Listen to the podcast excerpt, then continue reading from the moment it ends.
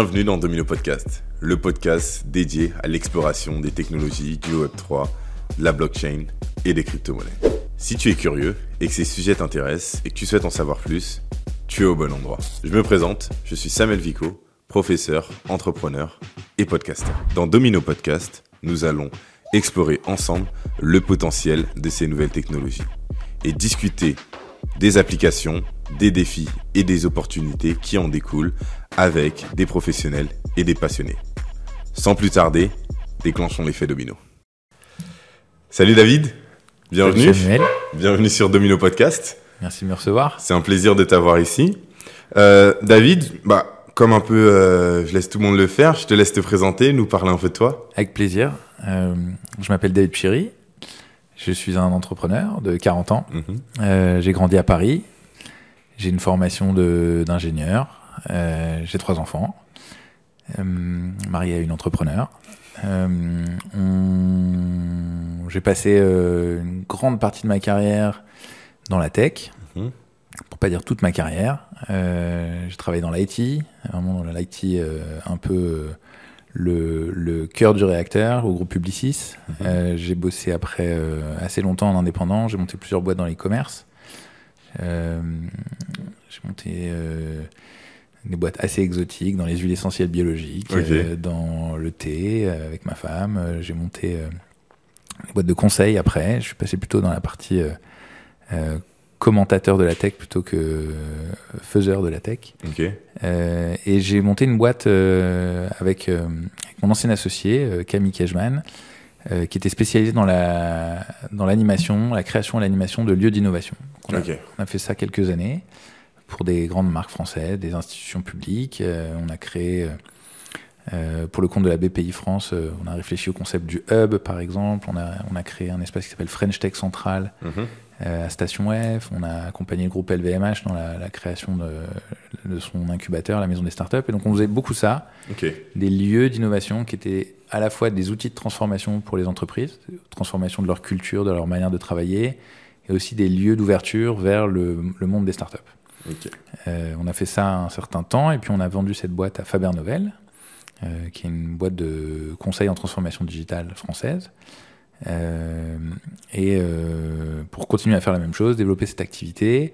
Et au bout d'un petit moment, j'ai été prendre la direction de Faber Novel aux États-Unis, à San Francisco. Donc j'ai passé deux ans et demi à San Francisco, où j'ai appris plein de choses. C'était vraiment une très belle euh, expérience. Et en rentrant à Paris, j'ai monté un autre projet euh, qui s'appelle XRPL Commons, Mhm. qui est une organisation euh, non-profit basée à Paris et qui fédère la communauté des développeurs XRP Ledger. Ok. Bon, XRP, je pense qu'on a un, un bon sujet là-dessus. On on est en plein dans, dans l'actualité. On prendra le temps de, de parler, je pense, vraiment de cette actualité-là. Oui. À la fin euh, du podcast, donc dans la troisième partie. Donc restez bien jusqu'à la fin. Mais mis à part ça, euh, moi, je veux revenir un peu sur euh, San Francisco. C'est comment San Francisco? Parce que on a un peu ce mythe, on a un peu ce, cette manière, surtout à Paris, dans la Startup Nation, de ouais, San Francisco, c'est un peu le haut du gratin. Qu'est-ce que qu'est-ce qu'il en est? Comment t'as vécu San Francisco? Alors moi j'ai vécu San Francisco, je pense, à un moment un peu particulier, parce que je suis arrivé l'année juste avant le Covid. Donc euh, Ok. j'ai- j'ai j'ai connu San Francisco florissante, et puis j'ai connu aussi San Francisco sur la pente descendante. Euh, et je pense, comme beaucoup d'entrepreneurs avant moi, j'étais dans un cycle. Et San Francisco, c'est une répétition de cycles. Euh, J'ai j'ai appris plein de choses euh, sur moi-même. Euh, vraiment, San Francisco, c'est un endroit qui te- qui t'invite à te dépasser. Euh, disons que le niveau général est quand même très très haut, donc euh, pour être dans le game là-bas, il faut, donner euh, la meilleure version de soi-même. Euh, d'un point de vue d'un point de vue tech, c'était vraiment très énergisant.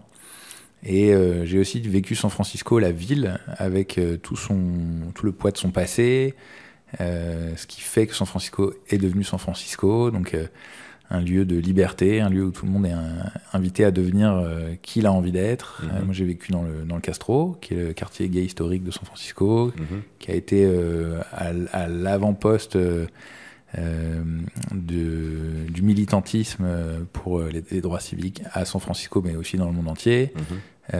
Et donc, vivant dans ce quartier, tu découvres en fait que pour arriver à ses fins, il faut être prêt à faire des efforts, il faut être prêt à sortir de sa zone de confort, et que tu peux aussi compter sur ta communauté locale. Le concept de, communauté locale est extrêmement puissant à San Francisco. Mhm. et puis, c'est une ville qui s'est aussi énormément gentrifiée. Donc, on te parle du passé de San Francisco, mais, on, te, tu, vois aussi que la ville a une autre, une autre facette. Mhm avec une dichotomie très très forte entre riches et pauvres. Et je ne sais pas si on peut vraiment parler de pauvres à San Francisco, mais euh, tu as, deux, voilà, as deux pôles très opposés de, deux populations qui, qui, vivent au même, dans le même espace, mais qui, qui, ne se côtoient pas. Euh, et puis un autre truc que j'ai découvert à San Francisco, c'est cette notion de, de, safe space, donc de communauté, des gens qui se regroupent par euh, centre d'intérêt. Tu retrouves ça dans l'intégralité des instances de la ville. Donc les euh, incubateurs pour euh, female founders, donc qui sont réservés uniquement aux femmes entrepreneurs, les, mm les startup studios euh, transgender, mhm. les makerspace pour personnes de couleur. Le, mhm. donc, et tu as cette notion qui se retrouve aussi dans les entreprises, dans ce qu'ils appellent les ERGs, Employee Resource Groups, mhm. où c'est complètement normal et ça fait partie de la culture de se dire qu'on va se retrouver ensemble par centre d'intérêt, par ethnicité, par mhm. tout un tas de, points de convergence à l'intérieur d'un groupe plus grand. Donc euh, cette notion de safe space m'a beaucoup, euh, m'a beaucoup travaillé, j'ai beaucoup appris de ça et euh, je, pense que j'en ai, j'en ai gardé une saveur assez particulière de dire mhm. que tu peux créer des lieux, créer des, des, communautés de gens qui ne se jugent pas, qui traversent les mêmes les mêmes problématiques, euh, qui ont les mêmes, euh, les mêmes enjeux, qui du coup peuvent un peu baisser les armes, baisser les, les, défenses et mhm. travailler vraiment sur les sujets profonds ensemble. Et aujourd'hui en France, tu, tu penses que c'est euh, ça arrive, c'est présent ou c'est on est vraiment on a beaucoup à apprendre? Alors je pense que on a on, a des choses à apprendre, ça mhm. c'est clair. ce que les Français ou je pense que ce qu'on ce qu'on appelle en France de manière un peu trivial, le, wokisme, euh, n'a pas du tout le même sens euh, aux États-Unis. Bon, je ne vais pas, rentrer dans des enjeux de politique, mais ce que ma, perception de cette idée d'être ensemble en fonction de, points d'intérêt convergents n'est pas une notion identitaire, communautariste, comme on peut le percevoir en France, mm-hmm. mais plutôt trouver un lieu dans lequel on peut ne pas avoir à se soucier du jugement des autres, des préjugés, du, du de l'image qu'on véhicule et vraiment mhm. se, se, concentrer euh, sur, l'essentiel. Sur l'essentiel et donc sur ce qu'on veut livrer. Et, donc dans un univers d'entrepreneurs, mhm. particulièrement, euh, c'est particulièrement marqué parce que les gens sont extrêmement concentrés sur le delivery, sur le fait d'arriver à shipper les produits qu'ils veulent shipper. Euh. Et il y a une chose que je sais sur toi, c'est que tu es un community builder. Et là, on le voit déjà juste dans ta manière d'analyser. Directement, on est parti sur de l'analyse de communauté. Mhm. Je pense que c'est aussi pour ça que tu as créé ben, XRPL Common. Euh, Parle-nous un peu de, de ce que c'est déjà. Euh, Qu'est-ce qu'on peut attendre de, de cette non-profit? Ouais, alors euh, il y, y, a dans l'univers de la crypto, ça, ça, remonte à la création d'Ethereum, cette notion de organisation non-profit, qui est cette, cette, cette notion de dire on veut construire un écosystème décentralisé, donc une organisation non-profit qui, qui, n'est pas une personne, mais euh, un ensemble de personnes, euh, peut prendre des décisions collectivement et peut aussi être euh, le dépositaire d'un token ou d'une réserve de tokens. Mm-hmm. donc à la base, créé plutôt pour des raisons de régulation quand on tire le fil de cette notion de non-profit, en fait, on s'aperçoit que c'est extrêmement puissant parce que ça permet de créer ce qu'on appelle les communs numériques, les, le bien commun, ce qu'on partage, ce qui est nécessaire au fonctionnement d'un écosystème.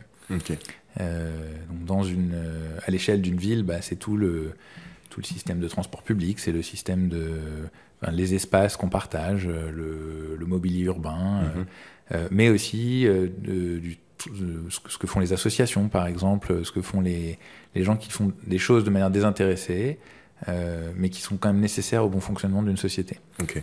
Et aujourd'hui, donc, de manière digitale, de ce qu'on a pu comprendre et ceux qui regardent Domino, ils le comprennent maintenant, euh, la blockchain permet aujourd'hui déjà de créer de la confiance et cette confiance peut être utilisée à créer des communautés. Comment est-ce qu'on crée une communauté euh, bah, simplement XRPL, c'est quoi comme type de communauté? Je sais que vous avez aussi quatre, quatre grands piliers. C'est quoi ces piliers? Et, et est-ce que c'est la recette au final pour créer une communauté ou c'est votre recette? Alors déjà, j'aime beaucoup ta définition de la blockchain. C'est on, a, un terrain commun là-dessus. Euh, pour moi, la blockchain, c'est vraiment un, outil, un élément qui permet de créer de la confiance. Euh, et la, la, confiance aujourd'hui, c'est essentiel. Il me semble qu'on est rentré depuis quelques années dans la crise de la confiance. Les, gens n'ont plus confiance dans leurs institutions, qu'elles soient financières, qu'elles soient politiques, médiatiques. Euh, la crise du Covid a montré aussi qu'il y avait une crise de la confiance dans, le, dans les, euh, tout ce qui était le monde médical. Euh, et donc, une des raisons qui a fait que je me suis lancé euh, euh, corps et âme dans ce projet, c'est je crois fermement que la blockchain a quelque chose à jouer, une réponse à apporter. C'est pas la réponse, mais c'est un élément de réponse pour recréer de la confiance et donc refaire société. Donc une fois que j'ai dit ça, qu'est-ce qu'on fait avec XRPL Commons? Comme tu as dit, on travaille euh, sur quatre piliers. On est au carrefour entre quatre univers. Euh, et c'est ma, c'est vraiment ma vision et c'est mon, ma volonté de structurer euh, Commons de cette manière. C'est de dire la vocation de notre euh, non-profit, c'est de créer les conditions de la réussite pour les développeurs et les startups de l'écosystème. Donc maintenant, créer les conditions de la réussite, on peut définir les conditions de la réussite. Euh, un certain nombre de, crypto-fondations, ce qu'elles font, c'est qu'elles financent des projets. Euh, et elles ont tout ça en commun, de financer les projets. Je pense que c'est bien, c'est amorce, ça donne une impulsion, mais euh, deux, trois ans après, qu'est-ce qui reste de ce financement si on n'a pas cristallisé autour d'autres choses? Mais il reste rien. Il reste pas, il n'y a pas la stickiness, le fait d'être, de garder les gens présents autour de, autour de l'écosystème. Ce qui fait que les gens restent dans l'écosystème, c'est que eux-mêmes commencent à dépendre de l'écosystème. C'est-à-dire qu'ils viennent chercher de la valeur, mais en retour, ils peuvent créer de la valeur pour d'autres. Ils deviennent interdépendants de, cet écosystème. Et donc, créer, créer les conditions de la réussite pour moi, ça veut dire, un, bah, permettre aux gens d'entrer dans l'écosystème. Donc, ça passe par l'éducation, apprendre, découvrir, se former. Euh, et ça, je, rentre dans le détail dans une minute. C'est fournir de la demande. Et pour moi, la demande, elle ne viendra pas de euh, Madame Michu qui euh, va utiliser la blockchain pour euh, acheter son pain. Je, je, crois pas forcément que ce soit le cas d'usage des prochaines années. En revanche, que les institutions, que les, institutions financières, que les institutions publiques, les, les institutions gouvernementales s'emparent de cette technologie là où elle peut vraiment créer de la valeur. Je dis pas de s'en emparer pour la déployer partout, ça n'a aucun sens, mais là où elle peut créer de la valeur, et même de la valeur exponentielle, créer beaucoup plus de valeur que des, des solutions centralisées, euh, et ben, ça c'est notre rôle de les, de les, convaincre, de les accompagner euh, dans, dans, ce cheminement. C'est un process, c'est assez long, mais de, voilà, de transformer la vision qu'ont les institutions de la blockchain aujourd'hui vers quelque chose de vertueux où elles vont pouvoir créer de la valeur avec. Ça c'est le deuxième pilier. Deuxième pilier, l'adoption par les, institutions et les grandes entreprises. Troisième pilier pour moi, c'est euh, l'écosystème des développeurs indépendants, euh, des développeurs qui sont euh, en poste dans des startups, dans, dans des organisations plutôt technologiques, euh, et amener ces, pardon, ces développeurs et des entrepreneurs à porter des projets. Pour ça, on a aussi tout un, tout un programme, notamment une, une résidence qu'on a annoncée hier à la conférence Impact Blockchain euh, à l'Académie du climat, mhm. une résidence qui va permettre à des gens du monde entier de venir travailler sur le XRP Ledger pour implémenter des solutions pour des problématiques du monde réel. Donc la première démarre en octobre sur le, sur le thème de la régénération. Ok. Ça, c'est le troisième pilier. Et, et, dernier pilier, pour moi, c'est la communauté. Qu'est-ce qui fait qu'on appartient à la même communauté, qu'on a des références communes, on a des valeurs communes, on a une histoire commune on a un jargon commun? Mhm. En fait, on a ce que, ce que j'appelle la mythologie. On a une mythologie en commun qui fait qu'on croit aux mêmes choses, qu'on croit qu'on va dans la même direction. Euh, et cette notion de communauté, en fait, euh, de, corps de la communauté, on essaie de la créer avec, plein d'outils, plein d'instruments. Euh, et, je vois que là, là dans ce que tu as dit par rapport à la communauté, c'est beaucoup lié au passé. Mais comment est-ce qu'on fait lorsqu'on est différent pour créer une communauté malgré nos différences? Alors, il y a, y, a, y a toujours quelque chose qui nous rassemble. Il y a Mhm. toujours des, des, des, des points communs. Donc, je pense que les. Déjà, comprendre l'histoire du XRP Ledger, euh, c'est important. Le XRP Ledger, c'est une, technologie qui est quand même pas, qui date pas d'hier. Mhm. Euh, ça a été créé en 2012. Euh, C'est quoi la différence entre XRP et XRP Ledger pour, euh, Ouais, bien sûr. Bah, Il y a, y a, y a, y a des, des associations d'idées qui sont faites et donc avec plaisir de donner de la clarté. Ça, ça, j'ai cette conversation au moins quatre fois par jour. Il y a donc le XRP, c'est le jeton qui s'échange sur la blockchain de layer 1 qu'on appelle XRP Ledger. Mhm. XRP Ledger, c'est le nom de la blockchain, c'est le protocole. Euh, c'est un, un protocole qui a été créé en juin 2012, donc tu vois, il y a, il y a un moment maintenant, Un bon petit moment, ouais. euh, par une société qui s'appelle Ripple. Mhm. Donc quand cette blockchain est née, les gens appelaient ça blockchain Ripple. Ils confondaient le Ripple, enfin ils appelaient le Ripple le jeton, ils appelaient Ripple la société et ils appelaient Ripple le protocole. Donc, pendant des années, il y a eu un espèce de flou artistique euh, là-dessus. Puis, euh, il y a à peu près 5 ans, Ripple a, a mis en open source la totalité du code qui fait tourner le protocole. Ok, donc ça n'appartient plus à Ripple. Ça n'appartient plus à Ripple. Très bien. Euh, Il y, a une- il y a une communauté de développeurs indépendants de Ripple euh, qui, euh, qui organise le maintien du, du- du protocole. Et Ripple est un des contributeurs du protocole aujourd'hui. Mm.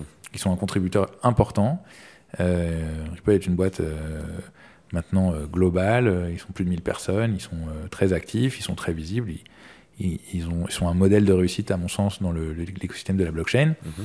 Mais donc, Ripple, c'est une société privée qui a développé des services SaaS pour des institutions financières principalement. Euh, ils ont open sourcé le protocole sur lequel ils ont construit leur propre solution. Mhm. Et donc, tu as aujourd'hui une centaine de- d'en- d'entreprises de petite taille, moyenne taille, grande taille, qui ont intégré le protocole dans leur service. Ok. Euh, voilà. Et tu as une communauté, je dirais environ d'une centaine de personnes qui contribuent au- à la maintenance du protocole. Certains sont salariés de Ripple, certains sont euh, dans d'autres boîtes. Mhm. Tous ont en commun de vouloir que le protocole évolue, euh, reste pertinent, ajoute des nouvelles fonctionnalités. Ok. Ah, du coup, on va passer à la partie 2 où on va vraiment parler de communauté. Donc, à tout de suite. On est de retour. Et donc, là, on va parler principalement de communauté. Comment est-ce qu'on construit une communauté euh, et comment on construit surtout une communauté qui est, qui est résiliente au final? Euh, Je pense que construire une communauté, bon, c'est déjà un bon départ. Mm. Mais après, une communauté qui reste dans le temps, c'est quelque chose d'autre. Alors, je crois, je crois déjà pas que la, que la notion de construire une communauté euh, soit tout à fait euh, le reflet de la réalité. On construit pas une communauté. Une communauté, c'est organique. Donc. Par définition, c'est des gens euh, qui se retrouvent dans des projets, dans des valeurs, dans des idées, et qui interagissent les uns avec les autres. Mhm. Ça, c'est le, le- le point de départ.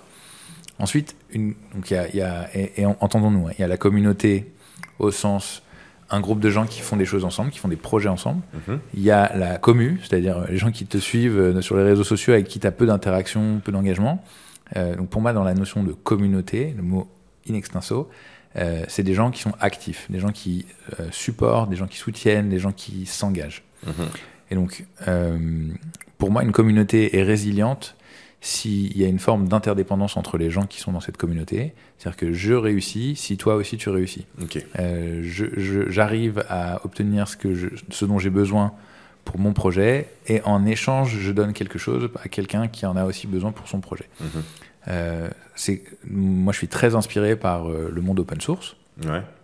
Les communautés open source, par définition, c'est des groupes de gens qui croient au même, à la même finalité, qui vont donner de leur temps, sans contribution financière, a priori. Bon, tu as, des projets open source aujourd'hui qui, qui réussissent à monétiser des, des- des- des choses, et tu as des outils qui se développent là-dessus, mais euh, la raison pour laquelle les gens rejoignent des projets open source, a priori, c'est pas l'argent. Ouais. Euh, donc, Mais souvent, les gens se sentent un peu. euh, il peut avoir des commentaires ou même le, le public en général comprend pas trop cette idée parce que on se dit ce que je vais créer va amener une innovation incroyable. Mhm. Au final, il va y avoir une autre boîte qui va implémenter ça dans son projet et cette boîte-là va faire des millions et des milliards.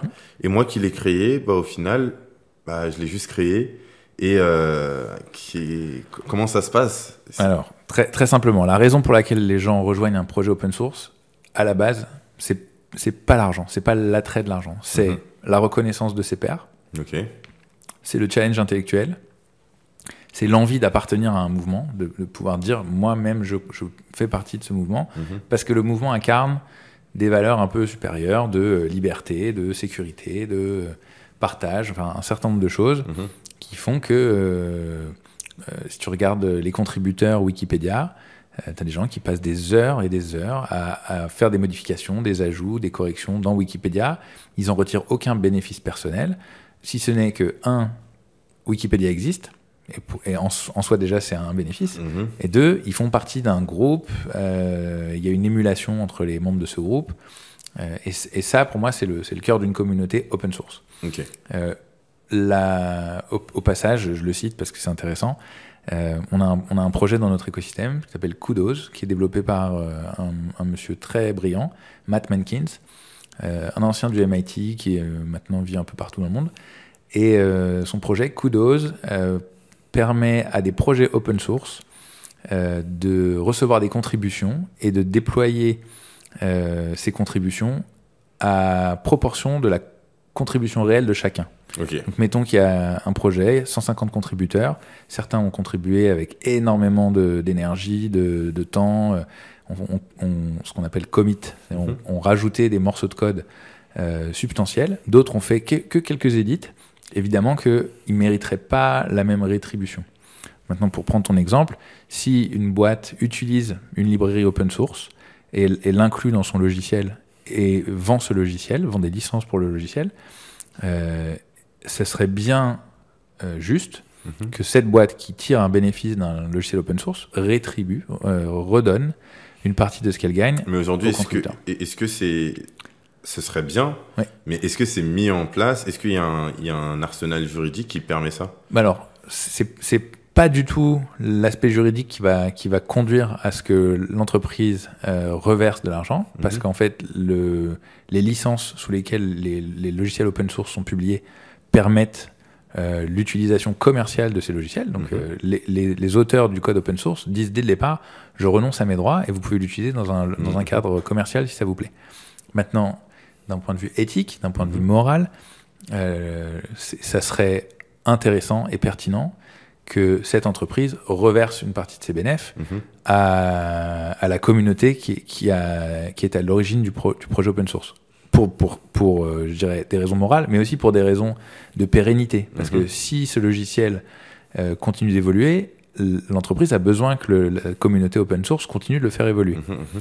Euh, donc, elle- en fait, euh, elle a besoin pour ses propres euh, ouais. finalités financières Bah oui. d'encourager la, la Mais- contribution. Ouais. Et du coup, ce qui empêchait, euh, ce qui empêchait la, la- de reverser de manière Juste. juste, ces contributions, c'est que le coût d'un transfert bancaire aujourd'hui est supérieur au montant de la contribution que tu vas recevoir. Si tu as, si as écrit trois lignes de code dans un projet open source, bon, bah, peut-être que ce, que ce que tu mérites, si, euh, je sais pas, je prends un exemple, euh, si Microsoft euh, reverse euh, à un projet open source que Microsoft utilise dans un de ses logiciels 10 000 euros, Mhm. et que toi, tu as écrit trois lignes de code de- sur ces 10 000 euros, tu ne vas percevoir que peut-être 0.0001 euros. Ouais. Ok?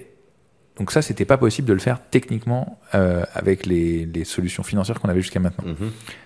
Avec la blockchain, notamment avec le XRP Ledger, étant donné qu'on a des, des frais de transaction qui sont négligeables, tu peux faire un virement à quelqu'un de quelques centimes et ça, et ça, ça c'est transparent, ce qu'on appelle du micro-paiement. Donc Mhm. le micro-paiement rend possible ce genre de projet. C'est ce que fait Kudos. Tu voulais juste. euh, Ouais, ouais, ouais, non, je, je vois très bien. Mais maintenant, euh, sur Kudos, est-ce que. euh, Qu'est-ce qui est mis en avant? Est-ce que c'est la qualité du code? Parce que parfois, on, on le sait, euh, il y a 10 000 lignes de code qui ont été mises, mais euh, ça fait du, un- une forme de copier-coller, quelque chose en tout cas d'a- d'assez basique, alors qu'il va y avoir trois lignes de code, et ces trois lignes de code sont la solution qui rend le code beaucoup plus effectif et qui euh, euh, gère un peu tous les bugs. Donc, est-ce que c'est la qualité Est-ce que c'est la quantité Qu'est-ce qui est mis en avant? C'est un poil caricatural ce que tu viens de dire, mais Un tout petit peu, mais là, là, là, je suis obligé de le faire simple Ouais, comme non, ça pour euh, En gros, c'est très, c'est très simple, mais je, je vais essayer d'abstraire un peu Mhm. comment fonctionne euh, Kudos. Euh, ils utilisent des, des logiciels de type audit de sécurité. Ok. Donc, C'est des logiciels qui absorbent des énormes quantités de code et ils sont capables de, de créer l'arbre euh, qui représente les contributions de chacun, Ok. avec un poids en fonction de est-ce que tu es un contributeur majeur, ponctuel, est-ce que c'était à l'origine du projet, etc. Mhm. Donc c'est c'est le seul élément tangible que tu es capable de récupérer. Tu peux pas savoir si quelqu'un a fait beaucoup beaucoup de gestion de projet mais pas beaucoup de production. Mhm. Tu, tu peux tu peux pas le voir dans le code. Ouais, Donc, ouais. ils utilisent vraiment le- le- un aspect quantitatif Mhm. euh, mais euh, exhaustif par ailleurs. Ok, d'accord. Et du coup, là, on arrive en fait, enfin, pour euh, de ce que je, je comprends, on arrive en fait dans quelque chose où maintenant, on peut voir quelle est la participation de chacun, on peut rétribuer à la juste valeur la participation de chacun, mais dans ce cas où, euh, là, par exemple, c'est sur XRP Ledger, il y a aussi une fondation, Ouais. donc il y a la capacité, on sait à qui s'adresser, mais quand il n'y a pas tout ça, Ouais. à qui est-ce qu'on s'adresse? Il y, a, il y a toujours des leaders dans une communauté. Donc, euh, je reviens un peu à ta, à ta question euh, initiale, qui est comment est-ce qu'on crée des communautés résilientes? Hmm. Une communauté, c'est à la base un groupe de personnes très motivées, très engagées, et puis s'agrègent autour d'eux d'autres gens qui sont euh, au début euh, juste curieux, et puis qui se disent ah bah tiens c'est pertinent, c'est intéressant, je vais contribuer avec euh, en donnant de mon temps, en donnant un peu d'argent, des gens qui viennent supporter cette notion de petit projet qui grossit, grossit, grossit. Dans, le monde de la blockchain, on a vu plusieurs typologies de communautés émerger. Mhm. Et, et ça, moi, ça m'a fasciné. C'est vraiment par, par cette porte-là que je suis rentré dans, dans la blockchain. Euh, donc, quand j'étais aux États-Unis, j'animais un, un lab d'innovation pour euh, une un grand groupe d'assurance français. Euh, et on m'a demandé de, de chercher en 2019 euh, à quoi servait la blockchain, comment ça pouvait être utilisé dans la- l'assurance, etc. Donc on s'est plongé dedans avec, avec mon équipe. On a trouvé qu'il y avait beaucoup de pertinence, mais on, on a aussi trouvé qu'il y avait beaucoup de bruit. Mm. Euh, y a beaucoup de choses qui n'avaient pas forcément de sens. euh, alors du coup, ce, bruit, c'est ce qui s'est amplifié euh, dans, les, trois dernières années. Et j'ai- vu du coup se dessiner des trajectoires pour la blockchain. J'ai vu une trajectoire autour de la crypto. Donc vraiment l'univers des degens, les gens qui, investissent, que ce soit des petits porteurs, des traders professionnels, et qui sont vraiment focalisés sur le, les cours. La- le profit, le. Oui, l'étude, ouais, c'est-à-dire ouais. qu'ils utilisent euh, ça, mais ils pourraient trader du, des céréales, ils pourraient. Mhm, mhm. Voilà, donc c'est un produit d'investissement. Euh, et donc ça, en soi, c'est une communauté dans la blockchain euh, qui, euh, qui, à mon avis, a, a été la communauté la plus visible au, dé- au dé- au début, parce que les médias, évidemment, aiment bien ce qui, est, euh, ce qui fait du bruit, ce qui fait du sensationnel. Donc. Avoir, savoir que en ayant investi 100, on peut gagner 1000, voire 10 000, voire 1 million, Ou perdre. ou perdre, exactement. Les, on parle souvent aussi des grosses pertes, c'est pouvoir parler de ça. Ou, euh, les grosses pertes, les gros médias, Ouais. de, euh, les, les gros sites qui disent bah, cette personne a un wallet avec euh, 2000 bitcoins dedans Ouais. et il n'y a pas accès. Ouais. Ouais, tout à fait, mais c'est des histoires euh, un peu sensationnelles. Quoi. Et puis, euh, euh, et, et- et ça a aussi gé- généré euh, un certain nombre de, de.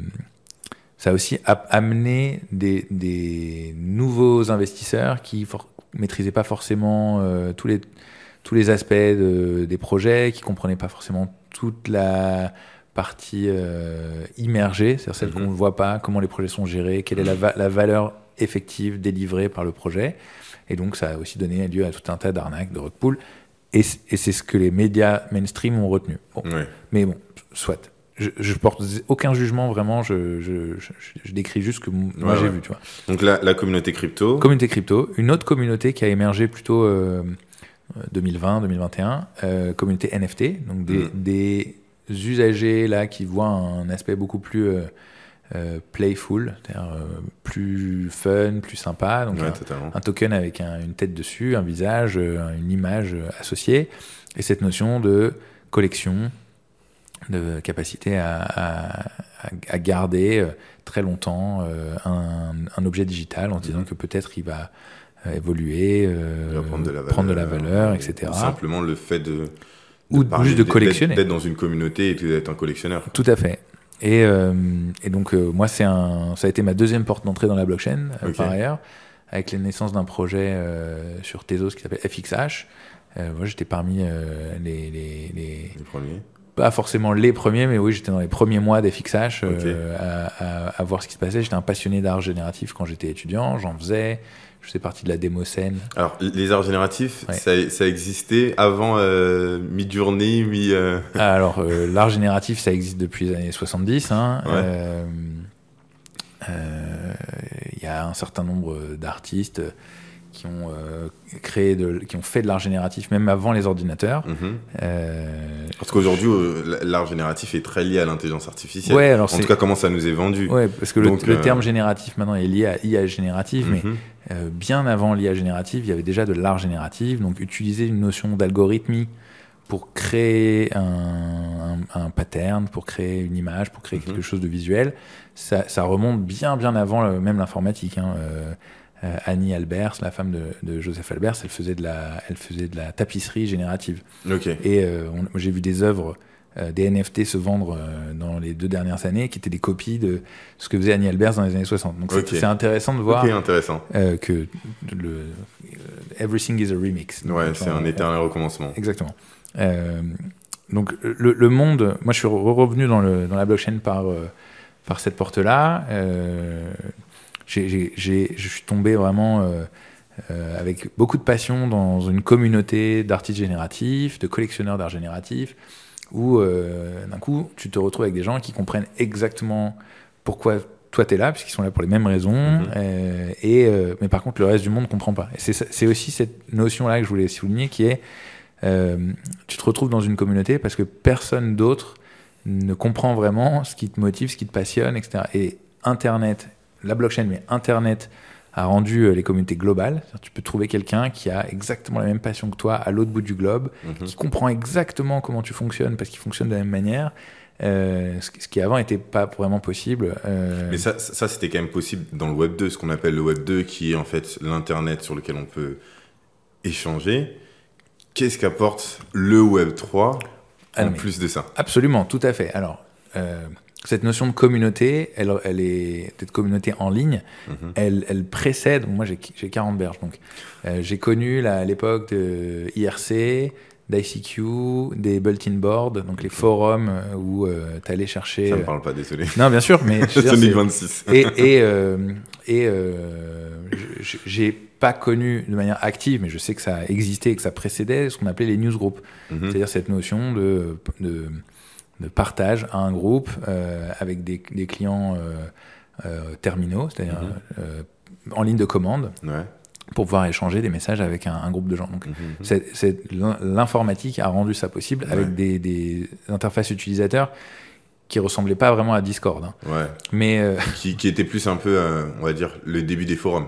Oui, exactement. exactement. Euh, et puis donc voilà, tous les, tous les 10-12 ans, il y a eu une, une innovation en termes d'interface, mais Mhm. en, en- en vrai, ça servait toujours le même propos, Ouais, c'est-à-dire rassembler des gens qui veulent échanger librement, parler librement. Mhm. Euh, tu vois, si on regarde les podcasts, euh, les podcasts ont connu un avènement assez récent parce que tu as une application de podcast dans ton téléphone, euh, dans ton smartphone, et donc Mhm. c'est très facile d'accéder à ça Ouais, ça. mais euh, tu pouvais déjà faire du, du podcast live avec euh, Winamp, avec Shoutcast. Il y avait un certain nombre de, de plugins qui te permettaient d'avoir ta propre web radio euh, Mhm. il y a 25 ans. Ouais, ouais. Euh, et euh, Et c'était ça un peu les radios pirates, et ce qui est aussi la, même la, la base de la Silicon Valley, ouais, alors euh, qui est quand même les radios pirates et le, le fait que ben, ces créations de processeurs, de microprocesseurs ou de- Ouais, alors ce c'est qui- tout, tout ce qui touche, donc ça s'appelle la Silicon Valley parce Ouais. que c'est le berceau d'Intel, Ouais. euh, tous les labos qui ont mis au point les microprocesseurs. Euh, donc, euh, tu vois, un mec comme Gordon Moore, on en parle de la loi de Moore qui, qui, euh, qui explique que la puissance de calcul elle, double tous les 18 mois. Mhm. Gordon Moore sort d'un labo, un des Bell's Lab, qui a mis au point, qui a inventé le microprocesseur. Mhm. Euh, et avant lui, d'autres. Enfin, euh, la Silicon Valley est- a été, je pense, un, un catalyseur Mm. d'innovation. Poussé par plein de- Il y a un excellent livre qui, est- qui a été écrit récemment par Gilles Babinet, euh, qui s'appelle de mémoire Comment, euh, comment la science euh, l'armée et les hippies ont créé Internet. Ouais, j'en ai entendu parler. Qui, est, qui est, une très, une très belle narration de cette, cette, époque où communément les gens pensent que c'est Internet vient de l'armée, vraiment. En Mhm. fait, ça vient d'une volonté de, de gens qui avaient un peu un esprit euh, hippie, de se dire en fait euh, la connaissance devrait être accessible à tous, Mhm. on devrait pouvoir échanger nos travaux de recherche. Donc c'était des labos de recherche qui se Mhm. connectaient au début. Ça a été deux universités, puis trois, puis cinq, puis dix, puis assez rapidement, ça a maillé l'ensemble du territoire. Mhm. Mais c'était avant tout une volonté de l'armée de pouvoir continuer à communiquer en cas de bombardement sur euh, un centre de communication, donc d'avoir une forme de décentralisation du réseau. Euh, bon, ouais, ça c'est des histoires qui me passionnent, je peux en Ouais, parler ouais. deux heures. Euh, mais pour revenir à pour revenir à la communauté dans le monde de- du Web 3 et spécifiquement des NFT, euh, ce que j'ai vu à ce moment-là, c'est la possibilité d'utiliser les NFT euh, pour représenter alors une transaction, mais en fait représenter l'ensemble de la chaîne de, de transactions. Et là, mon, mon petit cerveau a explosé quand j'ai compris que pour un peintre, euh, j'ai mon, mon- mon beau-père est marchand d'art, Mhm. et donc euh, ça, la manière de vendre de l'art aujourd'hui, c'est j'ai un artiste qui donne un tableau à une galerie, Mhm. la galerie vend le tableau, l'artiste, lui, n'a plus jamais, euh, il est plus jamais en contact avec son, son tableau, Mhm. mais c'est lui qui fait la cote du tableau. Donc Totalement. si son collectionneur revend le tableau en faisant une, Une plus-value. plus-value fois 100 sur le tableau, l'artiste, non seulement il n'est pas au courant, mais il, il en touche euh, pas un copec. Mhm. Et il y a une, et pour moi, il y a une forme un peu d'injustice. Totalement. Si tu regardes dans le monde de la musique, en France, on a un système hyper puissant, ça s'appelle la SACEM. Mhm. Quand, tu produis, euh, ou t'écris, ou tu, comp- tu, tu composes, tu, es- tu, tu écris, ou tu joues de la musique, à chaque fois que ta musique passe à la radio, tu touches quelque chose. Mhm. Donc c'est un système qui permet de tracer l'écoute, enfin la diffusion et l'écoute de, de- ta musique. Et tu, donc, tu es rétribué pour ça. Il y a le super beau projet, bah, l'épisode de la semaine dernière Mhm. avec William, c'était euh, totalement sur l'univers de la musique et qui expliquait ça euh, parfaitement. Et bah, du coup, pourquoi est-ce qu'on n'est pas capable de l'appliquer à d'autres euh, d'autres mondes de la création? Euh, La création visuelle d'œuvres solides, bah, ça, ça ne s'y applique pas du tout. Mhm. Donc la blockchain, en fait, permet de revenir à ce, cette modalité de tracer les transactions, savoir qui est le créateur, qui est le propriétaire de l'œuvre à tout moment, pouvoir retracer cette, euh, cette, cette linéarité en fait dans les transactions et de pouvoir incentiver le créateur à chaque fois qu'il y a une nouvelle, euh, une nouvelle transaction, donc une plus-value. Et est-ce que tu penses que du coup la blockchain permettra encore plus de création ou ça va être juste la même mais mieux, euh, mais plus juste on va dire Alors, je pense non seulement qu'elle va permettre de créer plus- d'amener plus de création, mais Mhm. surtout elle va pouvoir on va pouvoir utiliser les mêmes blocs d'infrastructure à d'autres endroits qu'on n'appelle pas forcément création, Mhm. mais où il y a de la création intellectuelle. Et je pense notamment au monde de la recherche. Et je sais pas si tu as entendu parler du monde de la DeSci, la Decentralized Science. Mhm. C'est cette notion de laboratoire décentralisé. On n'a pas encore parlé des DAO, mais on va en parler. On va y arriver. Euh, mais donc, c'est- cette notion de laboratoire décentralisé qui répond à une, à une demande profonde des, des doctorants qui est je veux travailler sur des sujets plus proches de mes préoccupations, pas Mhm. forcément celles de mon directeur de recherche ou du patron du labo. Euh, je veux capter la valeur de ce que je produis. Aujourd'hui, si tu regardes la recherche, la... j'en fais pas une critique, mais c'est Mhm, une, observation. Mhm. Euh, les doctorants publient des, des- des papiers, et puis ces papiers ils sont monétisés par des revues.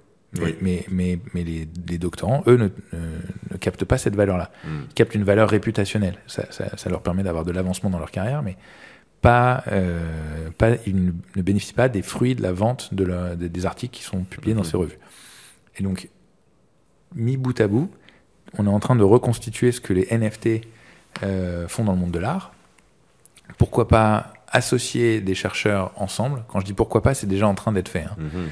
Euh, donc des, des chercheurs qui ont en commun de vouloir travailler sur les mêmes sujets, euh, qui sont dispatchés sur le, la totalité du globe, donc ils sont pas physiquement au même endroit, ils se mettent à travailler ensemble, ils utilisent la blockchain pour créer un niveau de confiance entre eux, pour définir bah, comment est-ce qu'on va monétiser les fruits des, des travaux de recherche. Mhm. Donc euh, c'est une nouvelle, nouvelle famille de NFT qui est en train de voir le jour, des nouveaux standards qui sont en train d'être travaillés. On est au- aux prémices hein, de ce, de ce monde-là. Totalement, je pense Mais- qu'il y a tout à faire encore mais- sur, euh, sur ça. Mais moi, dans, dans ce que je vois, c'est d'un coup un, une infrastructure qui a permis de voilà d'inventer les NFT, les profil pictures, etc. Dans lequel moi personnellement je me retrouve pas forcément en termes de création de valeur, je, je, ça me parle pas trop. Mais par mmh. contre d'utiliser les mêmes briques technologiques, de l'appliquer à un autre univers.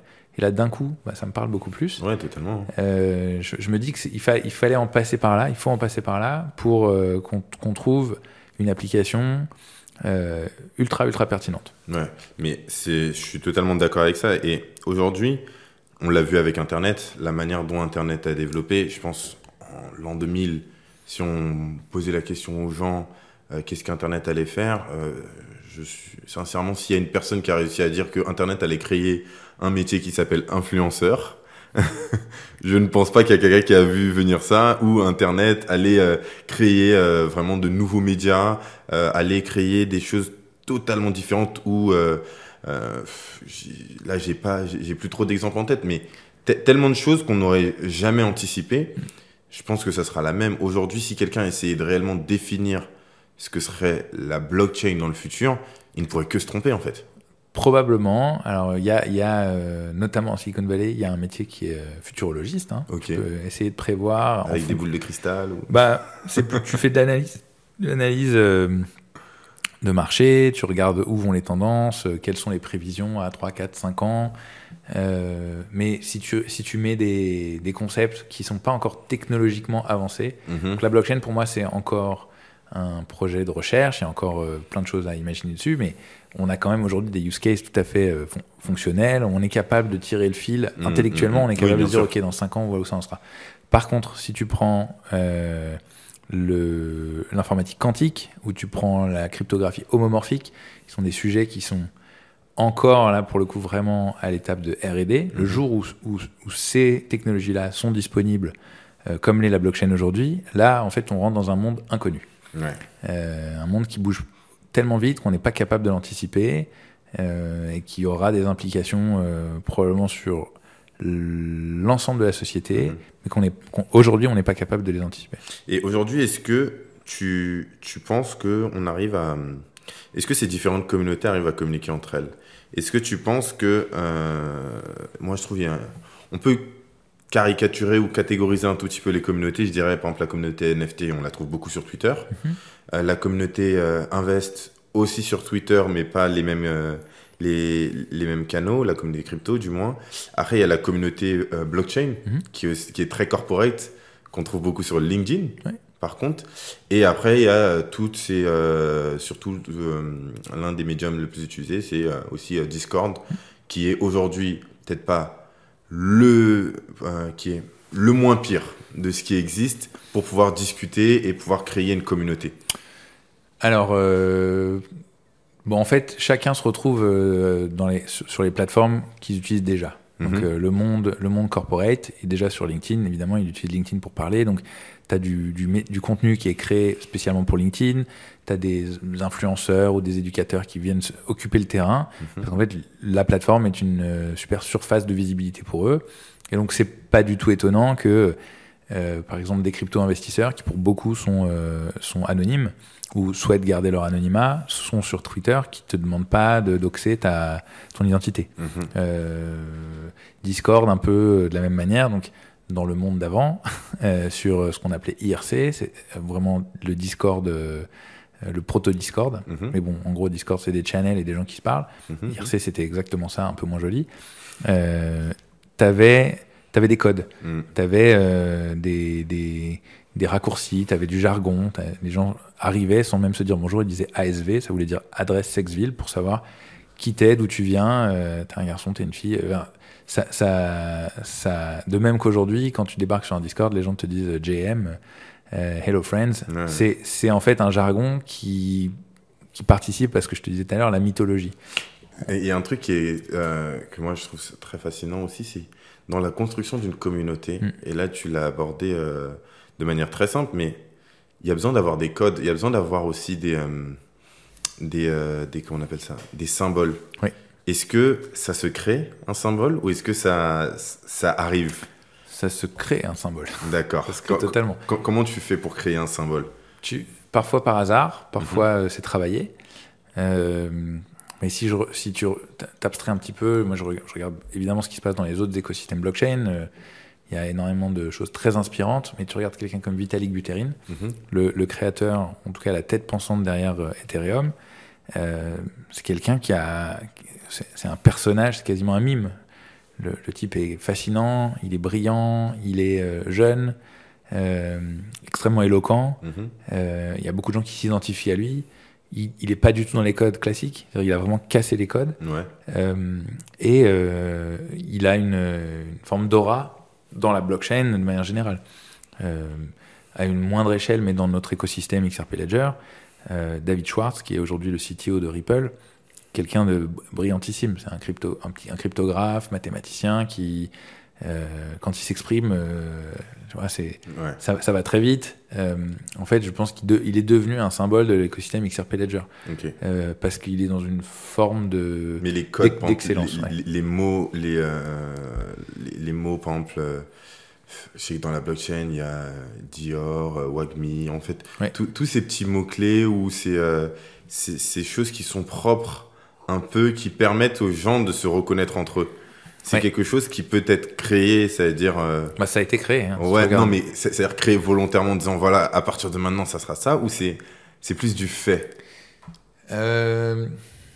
Je sais pas. Par exemple, chez XRPL, est-ce que est-ce que il y a cette volonté de, de créer peut-être des, des, emblèmes, des, euh, des on, on, le voit, hein, la France est connue pour son euh, pour la Tour Eiffel, mhm. et en fait tout chaque pays a un peu un, un emblème parce que ça fait partie de l'identité. Est-ce qu'on peut créer une identité sans emblème? Je pense que euh, c'est une très bonne question. Euh, c'est quasiment une question de sociologie. euh, je, moi, j'arrive dans cette communauté XRP Ledger il y a deux ans, un peu, un peu, un peu moins de deux ans. la communauté a déjà dix ans avant moi. Donc en fait, je m'inscris dans une communauté existante. Ce que je mm. peux te dire, c'est évidemment, j'ai mis un, petit, un, petit, moment à décoder les choses, à comprendre pourquoi tel chiffre était symbolique, pourquoi tel, tel mot revenait souvent, qui, qui qui étaient les sous-communautés dans la communauté, parce que mhm. euh, pas, parce que tu dis communauté crypto que tu as tout de suite euh, un esprit de corps dans cette communauté. Chez nous, il y a une communauté de holders, donc des gens mhm. qui sont des investisseurs à titre individuel, qui ont acheté des tokens XRP mhm. et qui euh, sont extrêmement présents sur les réseaux sociaux, qui sont pas forcément tous d'accord les uns avec les autres. Il y a une communauté de chercheurs très très forte qui a été fédérée par Ubri, la University Blockchain Research Initiative aux États-Unis, qui est une autre fondation, euh, mais qui, est très active et qui a aidé un nombre de, centres de recherche à se financer. Euh, donc, tu as, voilà, plus d'une cinquantaine d'universités dans le monde qui ont lancé leur labo de recherche blockchain avec des financements du bris. Euh, donc, en soi, ça fait des centaines de chercheurs qui forment une communauté, qui sont pas du tout en lien avec les holders pour le coup, qui travaillent sur des vrais sujets d'application, de recherche, comment on va utiliser le XRP Ledger demain dans l'énergie, dans l'agriculture, dans, dans des domaines où le XRP Ledger n'est pas aujourd'hui, à une échelle industrielle comme il peut l'être dans le paiement par exemple.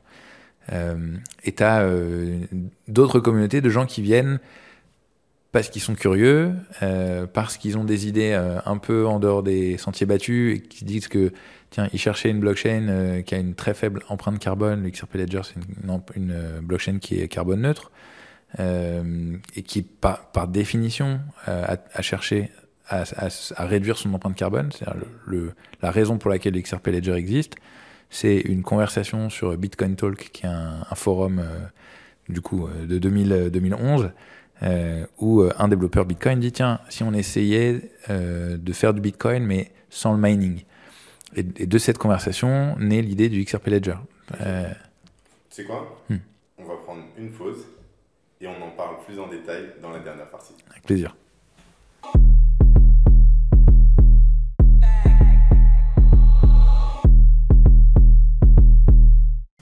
On est de retour.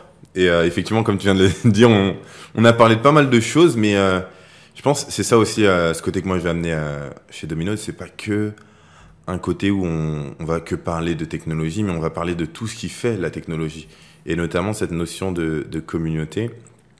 Comme toi, tu te définis en tant que community builder, c'est de voir un peu quelle, quelle est l'essence d'une communauté, qu'est-ce qui fait qu'une communauté est une communauté, parce qu'elle a des codes communs, parce qu'elle a une histoire commune, parce qu'elle a un objectif commun. Parce qu'au-delà de l'histoire, c'est bien aussi de savoir où est-ce qu'on va euh, tous ensemble. Et euh, sur cette partie-là, il y a une histoire, une histoire qui est forte, c'est XRP.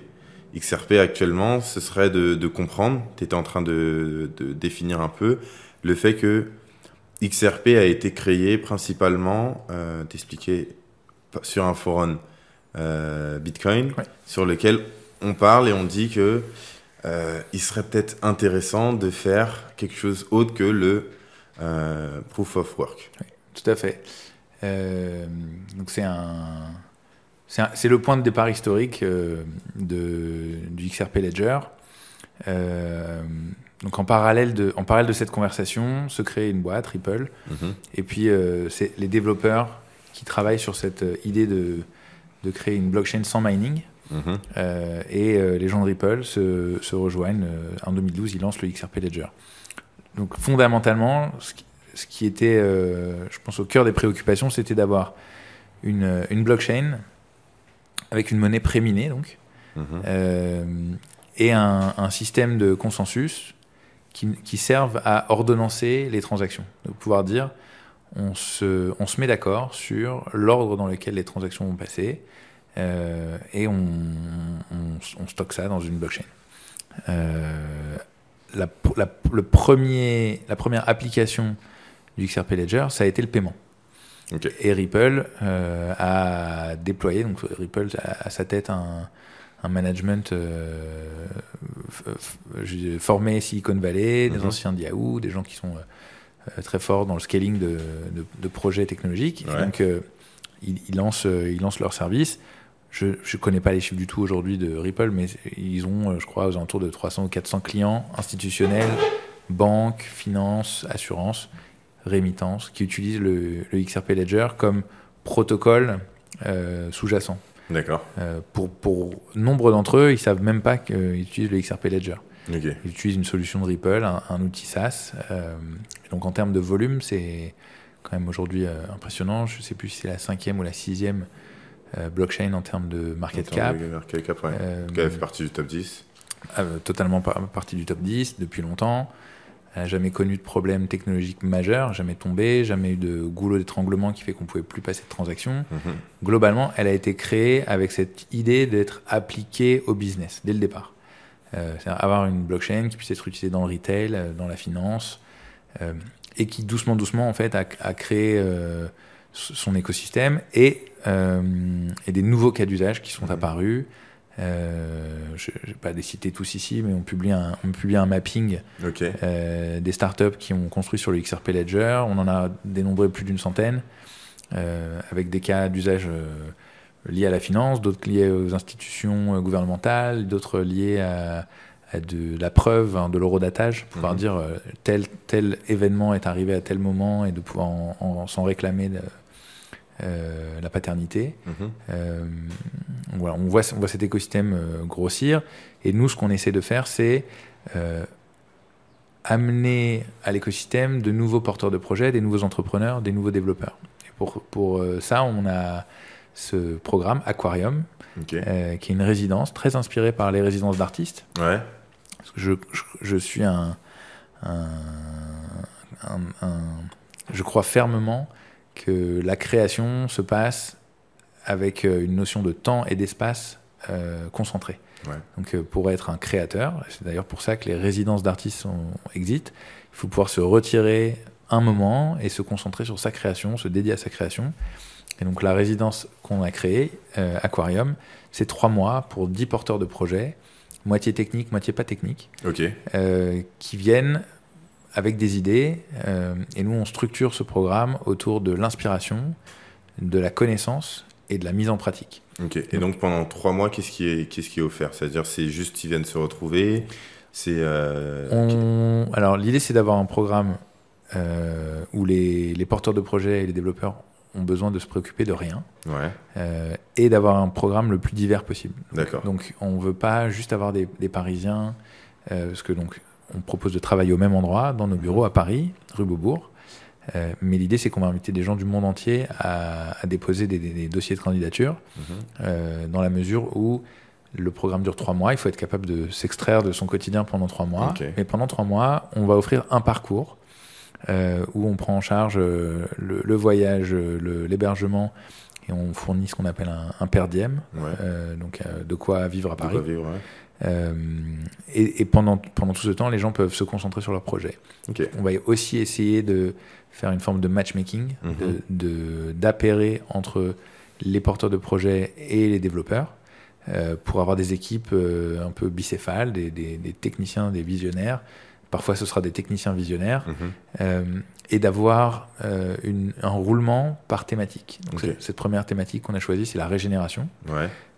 Dans le monde de la DeFi, on est arrivé à un moment, je pense, où euh, un certain nombre de porteurs de projets se sont rendus compte que la DeFi reproduisait pour beaucoup les travers de la finance traditionnelle Hmm. et est né un nouveau concept de ReFi, Regenerative Finance. Donc, Ok. c'est Utiliser toutes les briques de la finance décentralisée euh, pour créer des externalités positives qui ne soient pas financières. Ouais.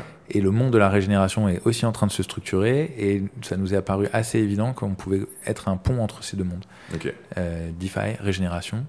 Et donc, euh, on voudrait accompagner des projets qui font ce qu'on appelle du replanting, Ok. c'est-à-dire euh, euh, de la régénération des sols, d'agriculture, euh, de l'éducation, du développement des tissus, lo- tissus économiques locaux, Mhm. là où aujourd'hui il n'y a pas forcément ni les moyens ni les infrastructures.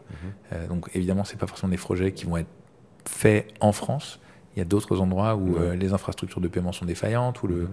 Le- la capacité d'accéder à du crédit n'est pas forcément euh, simple. Donc, ce qu'on voudrait faire, c'est accompagner ces porteurs de projets. Et comment ces porteurs de projets-là postulent? Alors, on a un site internet aujourd'hui, xrplcommons.org slash residency. D'accord.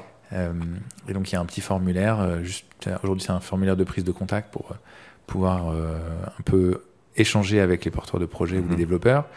Euh, et euh, ce premier batch qui va démarrer le 2 octobre, Ouais. euh, on, a, on a la capacité de déposer un dossier jusqu'au 31 août. Ok. Et du coup, qu'est-ce qui, qu'est-ce que, est-ce qu'il y a un background que la personne doit avoir? Est-ce qu'il y a un- des choses très précises qu'elle doit avoir dans son CV Est-ce qu'elle doit déjà avoir son créer quelque chose? Est-ce qu'elle doit savoir coder? Quelles sont les bases pour Alors pour les pour les développeurs, pour les profils développeurs, euh, on veut pas être un, on n'est pas une école de code. Les gens ne Ouais. viennent pas apprendre à coder chez nous. ça Ouais. En revanche, ils peuvent ils peuvent venir avec un background technique et ne pas connaître le XRP Ledger. Nous, ce Mhm. qu'on va apporter, c'est euh, toute la connaissance technique du XRP Ledger. Comment on l'utilise, comment on, on l'utilise à bon escient, comment est-ce qu'on on architecture son logiciel de manière élégante. On va avoir tout un, tout un parcours sur euh, apprendre à utiliser le XRP Ledger. Euh, on a un, un autre parcours qui, qui- qui sont en fait des parcours parallèles qui vont arriver en même temps et au même endroit euh, pour les porteurs de projets qui vont être plutôt autour de avoir une culture générale blockchain Mhm. sur la théorie des jeux euh, et avoir une culture générale régénération. Euh, donc on, on fait ça en partenariat avec une, une, une entreprise de, de gens extrêmement extrêmement euh, experts sur le sujet de la régénération. Ça s'appelle. Standard Deviation, Ok. euh, qui sont des gens que j'ai rencontrés en, en Silicon Valley, mais qui aujourd'hui vivent euh, en Europe. Euh, et donc eux apportent cette brique expertise sur la ré- régénération. Et ce qu'on veut, c'est amener ensemble les porteurs de projets, les développeurs, à se sentir très très à l'aise sur les sujets à la fois blockchain, Web3, usage de la blockchain et les sujets régé- régénération. Mhm. Et au bout, donc trois mois, ça fait 12 semaines. Et donc au bout de 4-5 semaines déjà, être en capacité de, de passer en mode euh, on, se- Builder, on se- on se euh, relève les manches et, on, et on commence à travailler sur un projet. Donc il n'y a, pas de- il y a pas de parcours type, il n'y a pas de CV idéal. Euh, ce qu'on cherche avant tout, c'est des gens extrêmement motivés Ouais. qui mettent de l'intention dans leur projet. Cette notion d'intention, pour moi, elle est fondamentale. Elle, Mhm. elle- elle- elle dirige tout ce que moi je fais et j'en attends. Euh, J'attends la même chose des gens avec qui je travaille et des gens que je veux accompagner. Donc, être extrêmement intentionnel dans, dans ces projets. Et l'idée, c'est c'est pas juste utiliser de la technologie parce que c'est c'est chouette. Ça- ça- la technologie pour la technologie, ça m'intéresse pas beaucoup. Ouais. En revanche, ce qu'on veut, c'est résoudre des vraies problématiques du Totalement, modèle. Totalement. dans la régénération, on en a listé un certain nombre. Ouais. Si les gens viennent avec des idées de projets très précis, bah, on est ravis. S'ils viennent juste avec de la motivation, un grand sourire, une tête bien faite, on ouvre notre catalogue d'idées Euh, et ils peuvent piocher dedans pour se dire ok, je voudrais travailler sur ce sujet-là parce que c'est qui est-ce que ce sur quoi ils vont travailler, ce devra d'être en open source ou c'est euh, à titre personnel? Alors la, la, la résidence, elle produit 100% de ces projets en open source. Donc tout, tout, ce qui va être produit sera ouvert, sera on, veut ce qu'on appelle build in public, donc mhm. travailler de manière ouverte pour que les gens puissent consulter, savoir, accompagner. Et parce que dans cette notion de communauté, travailler à livre ouvert pour sa communauté, c'est extrêmement puissant parce que d'un coup, les gens se, se, proposent spontanément d'aider. Mhm. Donc, de pouvoir travailler main dans la main avec, notre communauté, ça me semble pertinent. En revanche, à l'issue des trois mois, ils ont un premier livrable qui est ce que moi j'appelle un, MVP, un Minimum mhm. Viable Product, un prototype de projet, quelque chose qui dit bah voilà, je suis parti d'une idée, j'ai un, un, un outil qui peut euh, probablement se transformer, peut-être en entreprise, peut-être en projet solidaire, peut, peu importe le, devenir de ce projet, nous on les amène jusque-là. Et ensuite, euh, si c'est pertinent, on veut les accompagner dans le reste de notre écosystème de support euh, avec un programme de grant. Donc ce mhm. programme de grant, il existe déjà. il, soutient des projets technologiques qui ont déjà une équipe technique et qui mhm. ont déjà au moins un proto. Donc nous, ce qu'on veut, c'est les amener à ce moment où ils ont constitué une équipe et un proto et se dire bon bah, est-ce que ça vaut le coup de déposer un dossier de grant? Et, si on a réussi notre pari, on a des équipes qui sont à la fois euh, business et, techniques qui sont en capacité de grossir. Et le programme de grant, sa vocation, c'est exactement ça, c'est faire grossir. Donc nous, on est la partie euh, leap of faith. Je, mhm. fais le je parie sur moi-même pendant trois mois que je vais arriver à, mener à bien un projet pour en faire un proto. Et, ensuite, nous, on sera euh, extrêmement bienveillant avec ces projets pour qu'ils puissent accéder euh, au, à la suite logique de, des aides de notre écosystème. Ok, top. Et du coup, je pense que tout le monde en voudrait si on n'en parle pas du tout. Mais on a beaucoup parlé d'XRPL, mais aujourd'hui, dans les médias, on entend parler de XRP à toutes les sauces. Euh, loin de moi l'idée euh, de simplement euh, être bullish ou voir où est-ce qu'il faut ou avoir des, idées croustillantes, mais ce que je veux, c'est comment est-ce que tu pourrais donner à nos auditeurs des éléments pour qu'ils puissent comprendre cette actualité, comprendre ce qui se passe réellement et comprendre l'enjeu qui est en place alors, je vais essayer du, mieux que je peux. Bon, d'abord, je suis pas, je suis pas euh, ni juriste ni avocat. Euh, ce que je, ce que je raconte n'engage que moi et ne parle pas du tout pour euh, ni. et ce n'est pas un conseil en investissement. Ce n'est pas un conseil en investissement, absolument pas. Mais surtout, ça n'engage pas le reste de mon écosystème, à mhm. savoir Ripple ou les gens avec qui je travaille. Vraiment, c'est mon avis, l'avis de mhm. David Pieri. déjà pour le contexte, il y a un peu moins de trois ans, deux ans et demi la SEC, donc le régulateur des marchés financiers américains, a, euh, intenté un procès à Ripple, mhm. donc à la société américaine euh, Ripple Labs, qui est aux États-Unis, euh, en, en,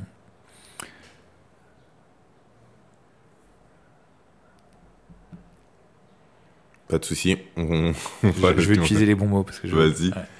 Donc la SEC, le régulateur américain, le régulateur financier américain, a intenté un procès à Ripple qui a émis le token XRP, donc le jeton XRP, en prétendant que le XRP est une security, donc un outil financier qui rentre dans, une, euh, dans un cadre légal bien précis et un cadre euh, fiscal bien précis. en français, une valeur mobilière. Une valeur mobilière, exactement.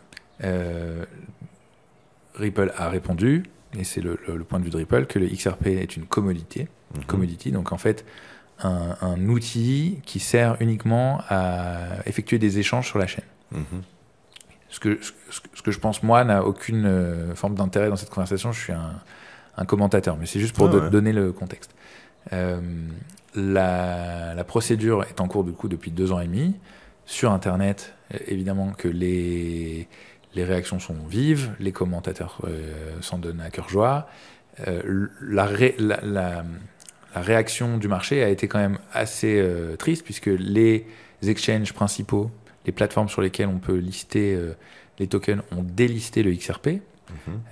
et donc l'écosystème XRP Ledger s'est retrouvé un peu ostracisé, montré du doigt. et les, les plateformes de DeFi, les plateformes financières voulaient plus trop échanger avec euh, l'écosystème XRP Ledger et le XRP euh, parce qu'ils avaient, ils avaient peur d'être eux-mêmes euh, pointés du doigt. Sous le radar de la SEC. Exactement. Donc ça, c'était il y a deux ans et demi. Entre-temps, la SEC a snipé tous les acteurs de la, de la DeFi aux États-Unis. Et donc, ça, ça a déjà créé, je pense, une, une forme de solidarité entre les acteurs Mhm. Blockchain, euh, au moins les Américains, mais plus globalement, je pense que tout le monde se sent quand même un tout petit peu concerné. Mhm. Euh, parce que euh, on parle d'effet domino là pour le coup. Si le XRP euh, était reconnu une sécurité, une security par la régula- le régulateur américain, ça aurait un effet euh, par capillarité sur toutes les autres cryptos, tout- tous les ça autres créerait une jurisprudence qui, dans le droit, est euh, sur cette base, on peut l'appliquer du coup à tel projet, tel projet, Exactement, tel projet. Euh, donc, on attendait depuis un certain temps euh, un- une décision de la juge Torres, qui est le- la juge euh, en charge du dossier. Et la décision qui est, qui est apparue là, qui est une, une, un, un rapport préliminaire, qui n'est pas une décision finale, mais un rapport préliminaire, indique que le XRP n'est pas une security. Mhm. Euh, dans le cadre de ces, de ces transactions entre deux parties qui ne sont pas en direct connectées dans leur, euh, dans leur transaction. Notamment sur le fait qu'à partir du moment où le XRP est sur le marché secondaire, Mhm. donc à ce moment-là, n'est pas une, une security. Exactement. Donc c'est une excellente nouvelle Mhm. euh, parce que du coup quand tu lances une tartine en général elle retombe du côté de la confiture. Euh, là elle, elle retombe du bon côté. Euh, Et notamment parce que même dans le contexte, il y a aussi Coin, Coinbase Ouais. qui est sous l'égide donc de la SEC. Et euh, il y a eu ce- cette problématique où la SEC disait euh, c'est des securities pour d'autres sujets. Coinbase disait non, c'en est pas. Mhm. La SEC dit si. La Coinbase dit définissez ce que c'est qu'une security. Et la SEC on définira ce que c'est qu'une security, mais n'arrivez pas à le définir maintenant. Donc là, est-ce qu'on arrive peut-être enfin dans quelque chose qui va permettre de mettre un cadre Mhm. un peu plus pertinent sur, euh, sur le monde du Web3 et permettre réellement en fait, d'avancer au final. Plus pertinent, je sais pas, plus clair, Plus clair aussi. c'est la volonté de tout le monde, je pense. En Ouais. tout cas de tous les acteurs de la finance décentralisée euh, et en particulier aux États-Unis. Donc en France, on a la chance d'avoir un régulateur qui a voulu, qui veut donner un cadre Mhm. clair, pas forcément permissif, hein, c'est pas du tout ce que je suis en train de dire, euh, mais en tout cas très clair. Mhm. Aux États-Unis, pour, pour des raisons que j'ignore, probablement probablement, il y a des enjeux qui me dépassent, je ne saurais pas les qualifier, mais le régulateur américain n'a pas donné et n'a pas souhaité donner de cadre clair. Et donc, Mhm. un acteur comme Coinbase a demandé dès le départ, au moment de, de s'incorporer aux États-Unis, euh, euh, une, une lettre, euh, une lettre de la part de la SEC pour dire est-ce que vous pensez qu'on fait bien les choses, oui ou non? Mhm. Et la SEC a dit on se prononce pas, mais quelques années plus tard, quelques mois plus tard, la SEC les assigne au Mhm. tribunal également. Donc il y a, il y a cette volonté des acteurs de bien faire, de dire ben, euh, dites-nous si on est dans les clous ou pas, Mhm. est-ce que voilà. Et le régulateur, plutôt que de communiquer, d'instruire les dossiers et de répondre, bah, oui ou non, vous êtes euh, dans votre bon droit ou pas, le régulateur a directement attaqué. Mhm. Donc c'est, c'est euh, à mon avis, euh, au détriment de l'écosystème que c'est en train de se faire, parce que du coup, les, les, les, les acteurs américains sont plutôt en train de se rabattre sur l'Europe. Ouais, et la confiance euh, s'effrite. La confiance s'effrite. euh, personne n'aime opérer dans un contexte euh, pas clair. Donc Ripple a été un des premiers militants. Alors certains diront, bah oui, bah, ils défendaient leur cas. Oui, certes, Mhm. mais le CEO de Ripple, je pense, a été le- la personne la plus visible et la plus vocale sur le sujet de donner de la clarté Mhm. à l'écosystème crypto. Ouais. C'est ce qui est en train de se passer maintenant. C'est ce qui va tout doucement démarrer aux États-Unis avec des consultations euh, euh, collectives, avec, euh, je pense, une, une forme de solidarité entre les acteurs. Mhm. Et donc moi, je suis assez optimiste. Je pense que d'ici quelques années, on verra un cadre de régulation hyper clair sur les cryptos aux États-Unis. Mhm. En attendant, c'est une opportunité pour l'Europe, et je pense que la France l'a bien compris, de donner un cadre clair pour que les acteurs viennent opérer ici. Euh, alors les acteurs, pour, pour euh, une partie, étaient pas forcément, avaient pas forcément une image très, euh, très à la pointe ou très, euh, très positive de la France, de son cadre social, de, de, de, euh, tout le, toute la notion de service public qui aux États-Unis est pas forcément euh, Ouais, ouais. présente. Euh, pour moi, c'était très important d'être euh, d'être incorporé en France, d'avoir euh, euh, une entité française, d'avoir des salaires en France, de- d'opérer depuis la France, parce que c'est c'est là où j'ai grandi, c'est là où je voulais vivre pour les prochaines années. Euh, et c'est doucement, doucement devenu en fait the place to be. Ouais. Euh, Mais tu sais, un, un, truc drôle à titre personnel, lorsqu'il y avait cette question qui était euh, est-ce que on doit mettre plus de régulation ou non moi, je faisais partie de ceux qui étaient en mode non, la blockchain doit être authentique, euh, mettre de la régulation, ça va freiner l'innovation, tout ça, tout ça. Et je me suis rendu compte que j'avais totalement tort parce que mettre de la régulation a créé plus de confiance, créé plus d'investissement, et en fait a accéléré les choses et a permis à ce que la France devienne un hub et encore plus qu'elle influe même sur l'Europe, euh, avec notamment Mika qui s'inscrit beaucoup de, notre politique. Du coup, au final, bah, j'avais totalement tort sur le fait de, la régulation. Aujourd'hui, euh, je pense que le fait de mettre de la clarté, comme tu l'as très bien dit, permet euh, réellement de savoir où est-ce qu'on met les pieds et de savoir comment est-ce qu'on avance réellement sans trop être je pense déjà qu'on a un biais euh, en Europe qui est qu'en euh, fait, on a des institutions encore euh, très, très fortes, on, est, mhm. on, a des pouvoirs centralisés très forts, mais globalement, ça marche. Hein. même, si, même si on peut avoir une forme de défiance, même si on voit qu'il y a des mouvements sociaux, même si globalement, mes économies, elles sont en euros, je suis très, je suis très, très à l'aise avec le fait mhm. que mes économies sont en euros.